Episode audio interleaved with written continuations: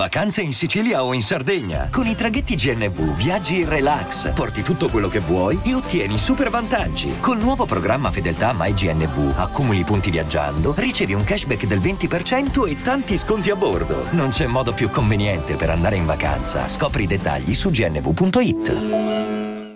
E adesso un bel caffè finito. Perché rischiare di rimanere senza caffè quando puoi abbonarti a Caffè Borbone? Prezzi vantaggiosi, costi di spedizione inclusi, tante possibilità di personalizzazione e l'abbonamento lo sospendi quando vuoi. Decidi tu la frequenza, la qualità, scegli tra le cialde e capsule compatibili e crea il tuo mix di gusti e miscele.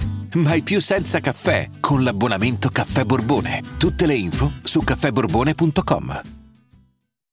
Questa per me è una puntata inaspettata. Voi direte, ma cosa dici? Sì, in effetti capisco che possa non avere senso il dire che è una puntata inaspettata dato che l'ho pensata, scritta e registrata io. Fatto sta che lo è. Dovete sapere che sono in quarantena da 14 giorni perché ho il Covid. Spero di essere negativo, ma in questo momento è superfluo anche perché magari quando ascolterete la puntata sarò già negativo o magari no, chissà, speriamo. Fatto sta che la quarantena, cioè la reclusione forzata per giorni interminabili, ti dà a disposizione un sacco di tempo. Non sapevo neanche ci fosse così tanto tempo in una giornata. Così tanto tempo che sono riuscito a pensare a un argomento, a un personaggio e ho avuto il tempo anche di leggermi tutto il libro della sua biografia. Per questo dico inaspettata. Perché riscopro di nuovo che il podcast, forse mai come questa settimana, lo faccio in primis per farmi compagnia. Poi certo anche per farla voi, per raccontarvi cose, persone, scoperte, ma prima di tutto per me.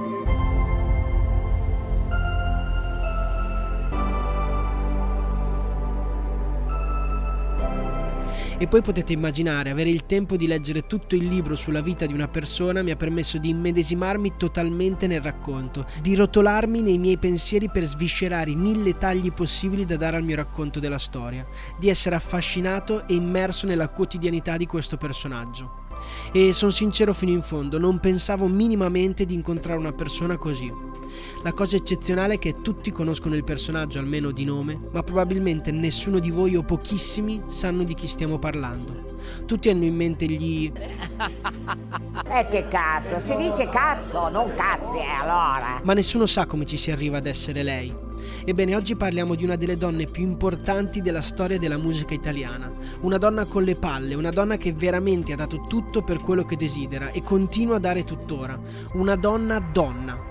Oggi parliamo di Mara Maionchi. Ho sempre sognato di essere famoso per portare il cappellino e gli occhiali da sole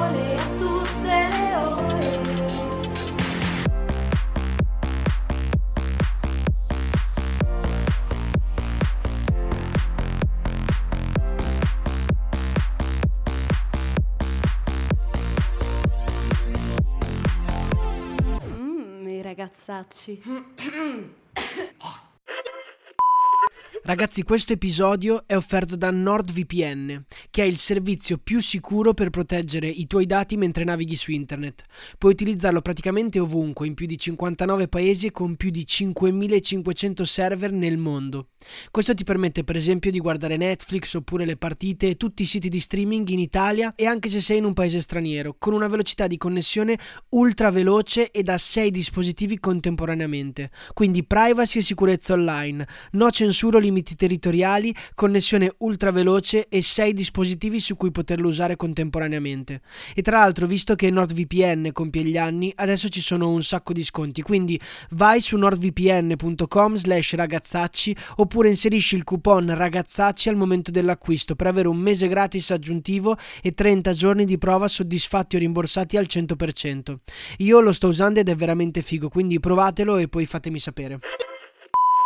A differenza della sigla, Mara non ha mai sognato di essere famosa. Mai. Siamo nel 1941, Bologna è la stessa cantata da Guccini, una vecchia signora dai fianchi un po' molli col seno sul piano padano ed il culo sui colli.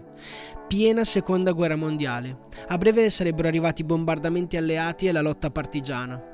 Mara nasce in questo contesto da mamma casalinga e papà con un buon lavoro che gli permetteva di mantenere la famiglia. Non è per nulla al mondo amante della scuola, è una delle peggiori della classe. Al momento della consegna dei compiti in classe, che venivano rigorosamente dati in ordine di voto dal più alto al più basso, il suo era sempre tra gli ultimi. Ma Yonki, se è vero che col passare delle generazioni le famiglie migliorano, non vorrei mai conoscere i suoi genitori. Questa è solo una delle tante frasi di incoraggiamento che portano Mara all'età di 18 anni a lasciare gli studi e cercare lavoro.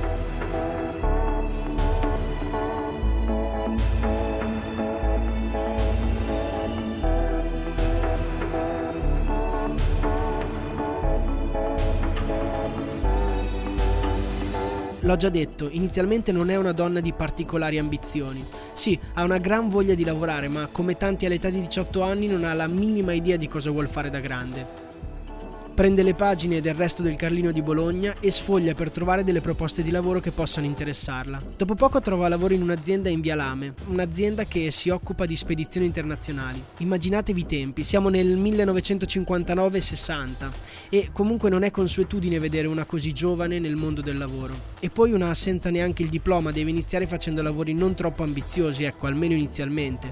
Infatti compila dalla mattina alla sera dei bollettini di spedizioni di merci, oltre ad essere essere la galoppina dell'azienda, quella che va dovunque per qualsiasi sbatta ci sia da fare, i giornali, il caffè, eccetera. Però dovete sapere che la Mara di oggi, quella che conosciamo tutti, al tempo è già un tornado una ciacarona esuberante che arriva in ufficio la mattina e non si cura delle colleghe rigide che la cagano poco.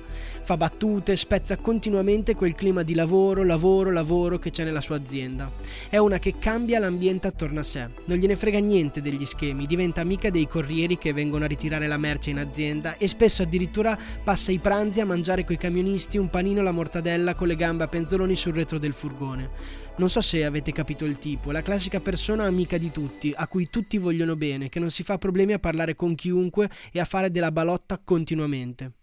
Però per completare diciamo la scheda tecnica di Mara non è solo la bomber, la mascotte della situazione, quella con cui tutti scherzano e ridono, ma è anche estremamente intelligente, così tanto che qualsiasi mansione facesse ha sempre il cervello acceso, in azione per pensare soluzioni originali e nuove strade da percorrere per l'azienda e per i processi aziendali, insomma una persona speciale.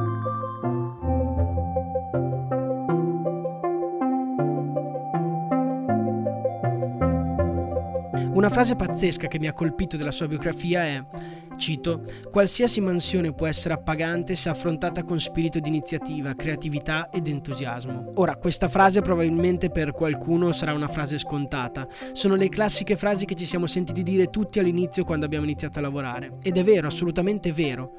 Ma quello che mi colpisce di Mara è che nella sua vita questa frase scaturisce da un vissuto e non da una frase detta.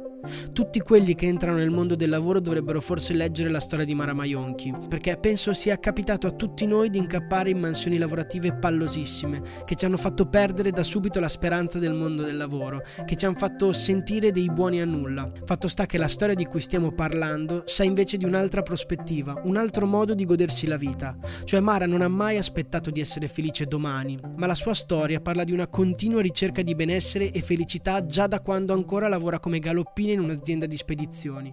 Cioè stiamo parlando del 1960 e sembra una visione del mondo del lavoro e della vita di un'attualità pazzesca. Cazzo, il cuore dell'uomo è veramente sempre lo stesso. E Mara è una che la vita la prende per le palle, la morde come una leonessa. E la stessa cosa la vive non solo in questa azienda, ma anche in una seconda azienda che produce antiparassitari per l'agricoltura e poi in un'altra azienda di sistemi antincendio, tutte le volte appassionandosi della materia di cui faceva parte il suo lavoro, entrando a pieno nelle dinamiche aziendali in cui si trovava, conoscendo e vivendo.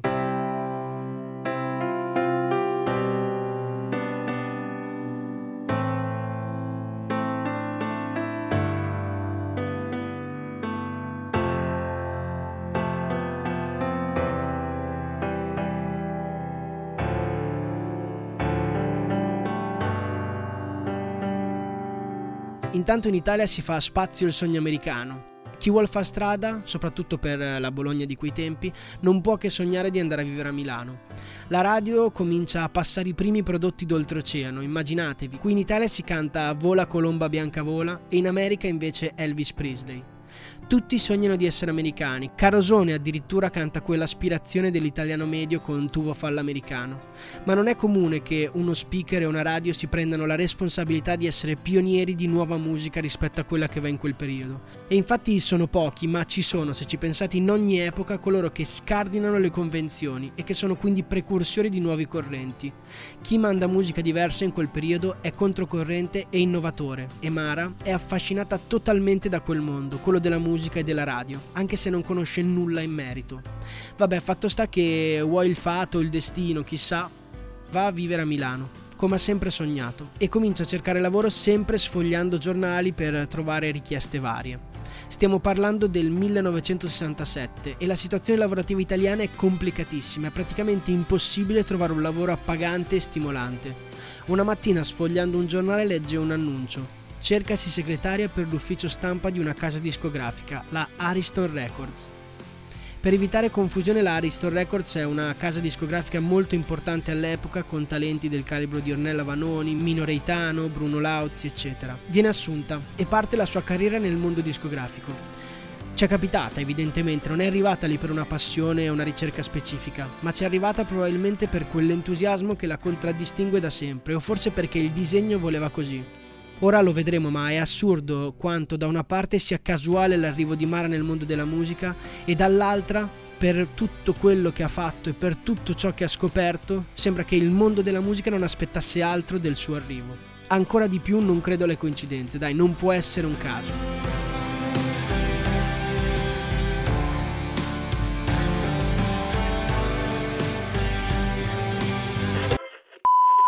Alfredo Rossi, il capo della Ariston Records, la stima fin da subito e dopo poco le viene offerto di seguire l'ufficio stampa, quindi rapporti con i giornalisti e con i cantanti dell'etichetta. Vi ricordate quel modo che Amara di tenere sempre attivo il cervello? Ecco, comincia a spulciare la lista di giornalisti delle varie testate per capire quale vetrina fosse adatta per ogni singolo cantante. In ogni mansione che ricopre, Mara esprime una genialità semplice, un po' dovuta alla dedizione e un po' dovuta da quella voglia, da quel mordere la vita.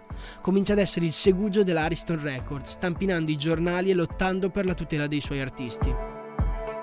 Un aneddoto molto figo, nonché uno dei suoi primi successi, riguarda la grande Ornella Vanoni. Beh, la Vanoni è sempre stata una cantante tanto eccezionale quanto eccentrica, diciamo, colta, elegante, con un fascino pazzesco. Fatto sta che in quegli anni, si parla appunto degli anni 70, c'è una forte rivalità, un po' reale, un po' montata dai giornalisti, tra la Vanoni e Mina, le due signore della canzone italiana che incarnavano due modelli opposti di donna. Da una parte Mina, pazza, solare e allegra, e dall'altro Ornella, più ombrosa, sofisticata e tormentata. Il quotidiano oggi chiaramente preferisce parlare di Mina, la tigre di Cremona, appunto per i suoi connotati più vivaci, ma Mara è un segugio e vuole far guadagnare a tutti i costi la prima pagina del quotidiano a Ornella, che oltre a essere grandissima è anche artista dell'Ariston Records. Ebbene Mara si fissa davanti all'ufficio del direttore di oggi per tre lunghi giorni, fino a che gli viene data questa benedetta prima pagina. Ebbene la faccia tosta di Mara fa guadagnare a Ornella ciò che vuole e fa aumentare quindi anche la stima che l'artista prova nei suoi confronti. Quindi Mara prende sempre più sicurezza nei rapporti con gli artisti, diventa sempre più importante, impara a curare il talento, capire le debolezze e affondare al momento giusto sia con i giornalisti che con gli artisti, che come potete immaginare solitamente non sono facili da gestire. Forse per questa domanda di senso fortissima che tutti gli artisti, in particolare in quell'epoca, hanno e che li rende da una parte strani e tosti e dall'altra persone fragilissime. Avrei mille cose da dire e da raccontare, ma non voglio dilungarmi troppo. In pochi anni conosce Alberto Salerno, suo futuro sposo, figlio di Nicola Nisa Salerno, leggendario personaggio della discografia italiana. Intanto comincia a bazzicare a Sanremo, è sempre più dentro il giro, conosce e lavora con Mogole Battisti, cambia varie etichette fino a diventare un direttore artistico. Lancia Mango, Gianna Nannini, Tiziano Ferro e tanti altri, collabora con i più grandi nomi del panorama musicale italiano nomi già detti e nomi non ridondanti come questi, ma che sono le persone che veramente hanno sputato sangue dietro agli artisti, quelli che hanno tanta parte del merito dei successi, quelli che probabilmente oggi non avrebbero tanti follower sui social, ma mille o forse milioni di storie ed esperienze incredibili da raccontare. E potrei stare qui ore ed ore a raccontare mille aneddoti e mille peripezie che hanno fatto guadagnare Amara la fama che oggi ha e un posto a quel tavolo dei giudici di X Factor e di tanti altri talent che la vedono come giudice e che ancora oggi quindi le permettono di selezionare talenti.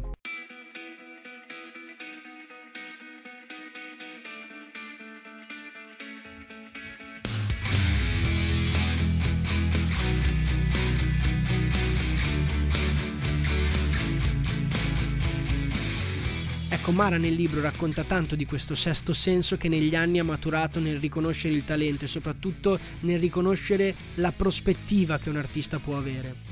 Tanti ne ha incontrati, restaurati per modo di dire, e lanciati sul mercato con grandissimi successi, e tanti ne ha anche toppati. Sicuramente ancora più che una lista di grandi nomi e di grandi successi, quello che mi rimane di questa storia è quell'entusiasmo pazzesco che ancora oggi a 80 anni non la fa mollare di un centimetro quell'entusiasmo da bambina che la fa essere un'icona del mondo discografico italiano, una mamma, una moglie e una donna con le palle. Ecco, ci tengo che questa vita vissuta che indegnamente provo a riportarvi oggi sia da monito per riscoprire nelle nostre giornate quell'entusiasmo che ha fatto diventare grande Mara Maionchi. Le nostre giornate piccole magari, dove purtroppo non dobbiamo lottare per far avere la copertina Lavannoni o per far dimagrire Tiziano Ferro, ma in cui dobbiamo fare dei file Excel o compilare dei moduli e fotocopiare carte, ma giornate che hanno la stessa identica possibilità di felicità. Ecco, quindi abbiamo a mente tutti che l'accento di oggi non è sulla grandezza che ha raggiunto Mara, ma sulla felicità con cui lo racconta. Grazie dell'ascolto.